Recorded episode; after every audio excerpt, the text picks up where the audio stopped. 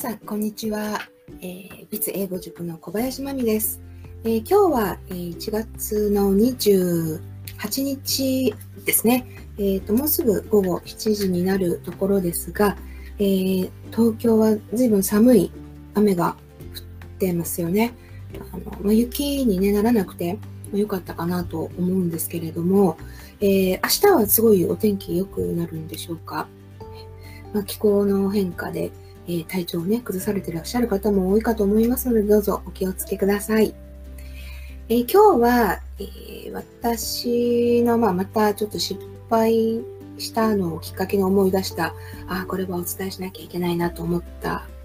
ところからのお話なんですが、えっ、と、スペリングミスは、まあ、致命的と、ね、あの、いうタイトルで少しお話しさせていただきたいと思います。えーね、スペリングミスってやっぱり致命的っていうのはあの、まあ、よく私こうアドバイスさせていただく方にもお話しするんですけれども会話で話す時ってそんなにこう文法にあの、ね、100%正しい文法になろうなんて思わなくてまあ、伝わればいいいいわって、まあ、そういうちょっと強引な言い方ですけれども、やっぱり、あの、そんなにこう、緊張しすぎないで、完璧目指しすぎないで話しましょうっていうのをよくお話ししてるんですね。私自身も、あの、間違いないようにとかって思っちゃうと、やっぱなかなか言えないことってあったりもするので、その辺は割とこう力を抜いて、ま、話すようにというアドバイスをしてるんですが、えー、書き物はですね、ちょっと違うんですよね。まあ、書き物って言ってやっぱりビジネスで一番多いのはまメールだと思うんですけれども、えー、そこはですね、ちょっと違うんです。ななんでかというと、やっぱり基本的なとこをミスすると、うん、やっぱりこうビジネスっていうね、プロフェッショナルな場では、うん、ちょっと信頼を損なう可能性が、まあ、あるんですよね。喋ってる時はね、そんなね、お互いやっぱり完璧なことがね、やってないんで、ね、あのネイティブの人だって、そこはそんなにあれですけれども、やっぱり書いてる時に、まあ、すごく、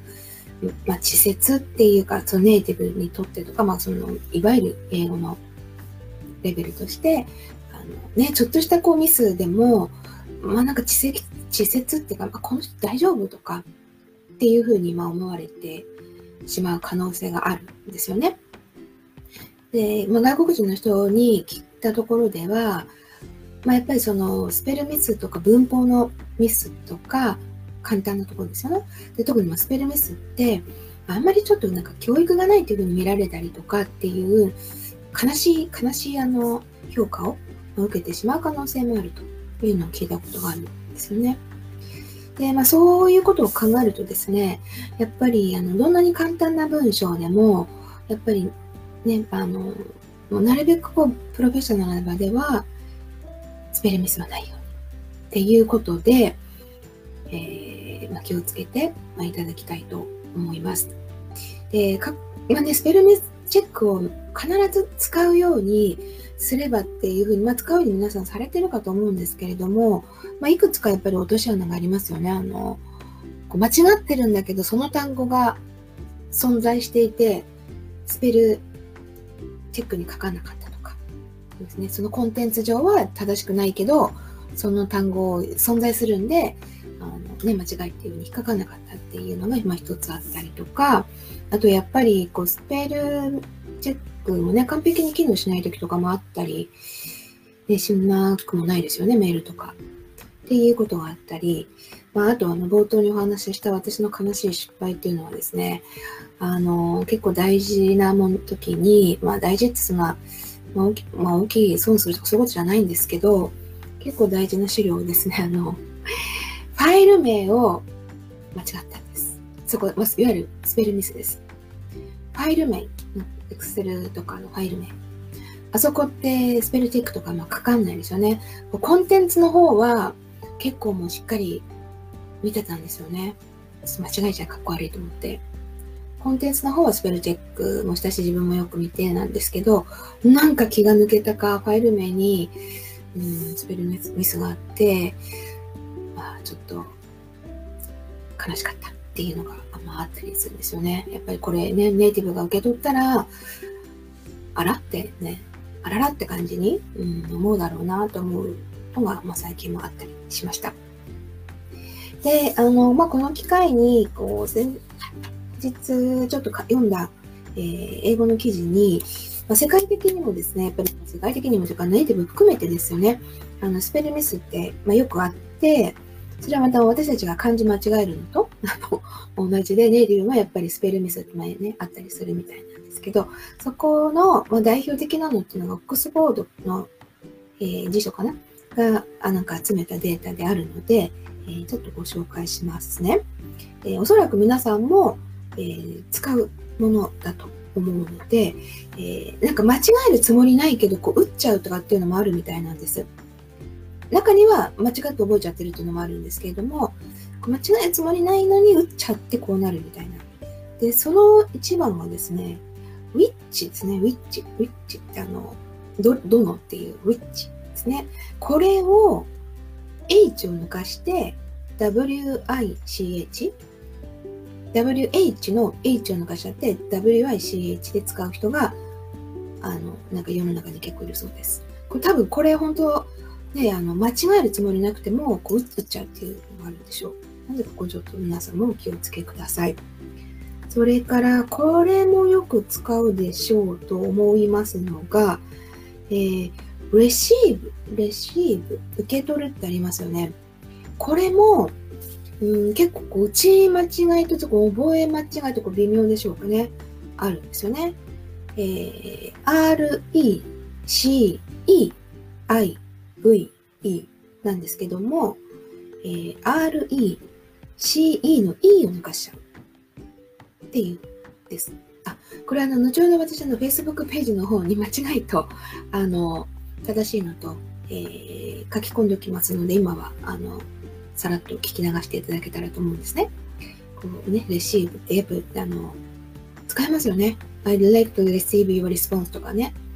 なんかそういう時に、あのせっかく丁寧に書いてるのに、スペル間違ってずっこけないようにしていただきたいと思います。それとですね、えー、あとこれもよく使うかなと思うのが、separate ね、separate これが、まあ、SEPA RAT なんですけれども、SEPE、セパじゃなくてセペレイトみたいになっちゃう人が多いんだそうです。で、これもね、皆さんこう、あのー、よく使いますよね。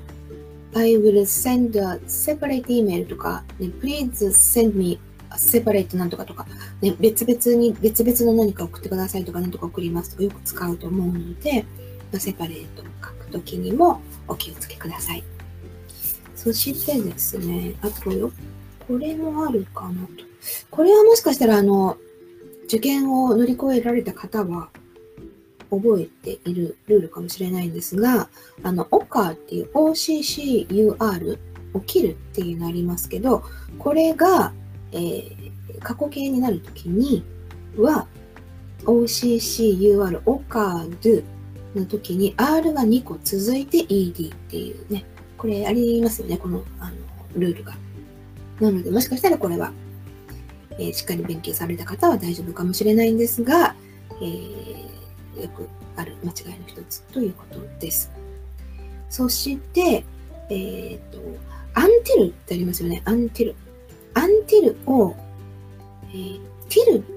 っていうのが似たようなまでっていうのがあるんですね。ティルとアンティルが混ざっちゃって、最後の L を2個書く人が、アンティルの L ですね。2個書く人がこれも、アンティルは、あの、最後の L1 個なんですね。うん。until the end of this month とか言うと思うので、えー、ここもお気をつけいただきたいなと思います。えー、それでですね、あと2つ。Definitely ってありますよね。なんか、I'd, I'd like definitely なんとかなんとかみたいな、もうぜなんか絶対こうしたいんですみたいな時に使う、えー、definitely っていうのも、d, e, f, i, n, i なんですけど、n, i, t, e, l, y なのが、d, e, f, i, n, a, t, e ですね。でやってしまう人が多いと。の辺は、ちょっと難しいですよね。これデフニットリって、デフニットリっては発音に近いのかもしれないんですけど、D-I-E-F-I、N-A-T って言って使う単語あるので、なんかそっちになっちゃうかと。はいいうことで、えー、ね、この単語もそのなんか形なんとかしたいですが、必ず何何何々してくださいっていう、ね、強い副詞なので、まあ、それを使うときに、なんかスペルミスあると、まあ、ちょっとかっこ悪いかなと思うので、お気をつけください。えー、最後はですね、これはま中級以上の方が使われるかしらと思う単語で、えアコモデイトっていうのありますよね。あの、アコモデーションのホテルとかそういうとこの寝る館とかまとめてアコモデーションに、ま、似てるんですけど、アコモデイトって動詞があって、まあ、収容するとか、あと、ビジネスで使うんだったら、なんか受け入れるみたいな時に使うと思うんですね。まあ、ちょっとこう、なんでしょう。少しかしこまった文章ですかね。その時に、なんか、we will be able to accommodate your request とか、accommodate your request あなたの、えー、まあ、要求を受け入れることが、まあ、できますっていう、なんか交渉の時のメールとかでありそうなんですけど、これもですね、難しいんです、単語が。えー、accommodate のこの C が A、C、C と2個入るんですね。で、O が入って、で、M が来るんですけど、この M も2個来るんです。MMO、DATE が、まあ、よくあるのが、この C2 つ、M2 つを、まあ、忘れちゃって、どっちかだけ2個にして、うん、どっちかは1個にしちゃうみたいな。おそらく私もやってるかと思います、これは。あの、で、まあ、スペルチェックかけて、おうって思う。そうそうって気がついちゃったりすることもあるかなと思うんですよね。まあ、ということでですね、あの、先ほどお話ししました通り、今日ご紹介したのは、まあ、オックスフォードのなんか辞書が、えー、こう集めてるデータの中で、まあ、辞書というか、オックスフォード出版社かな。で、あの、まあ、世界的にですね、スペルチェスペルミスが、まあ、多いものですっていうので、えー、ご紹介しましたので、え、これは後ほど Facebook ページの方に書いておくので、えー、ちょっとチェックしていただけるといいかなと思います。で、最後にですね、あの、じゃあ、スペルミスをね、なくすためにはどうしたらいいのかなんですけれども、えー、ま、徹底してやっぱりスペルチェックを、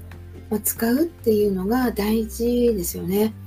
で、先ほどもお話ししましたけど、そのメールソフトとかなんかいろんな環境によっては、うまく機能しないような時があるので、そこはやっぱりあの、まあ、要注意ですよね。あのね資料を作るときとかさ、あのパワーポイントとか、ね、Google シートとかそういうのも含めて、なんかうまく、うまくなぜか機能しないときってありますから、やっぱりあの、そこにね、頼りきるんじゃ、だけじゃなくて自分でも、なんか変って思ったりするんで、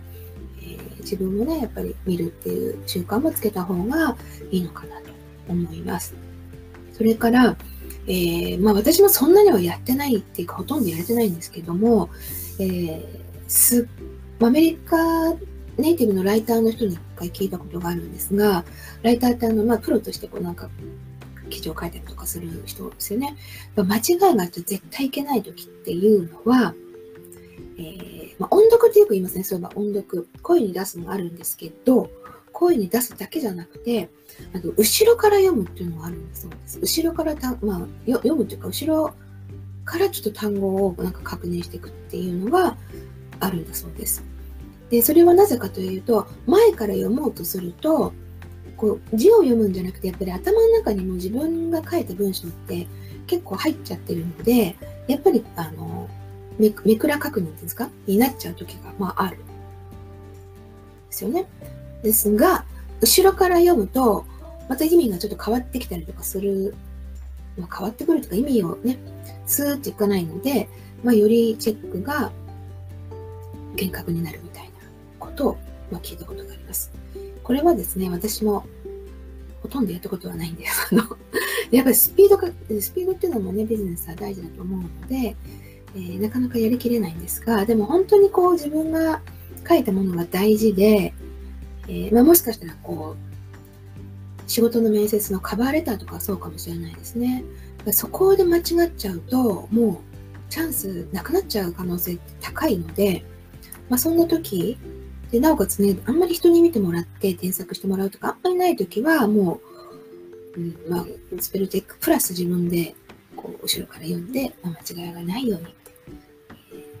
確認してみるっていうのも一つかなと思います。はい。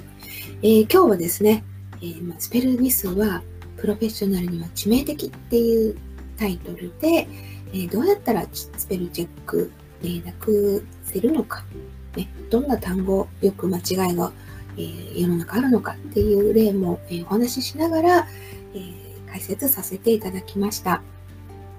何かのご参考になれば幸いです。えそれではまた明日、え同じぐらいの時間にですね、えまた10分15分何か、えお役に立てるようなお話ができると思います。今日も最後までご視聴いただきましてありがとうございました。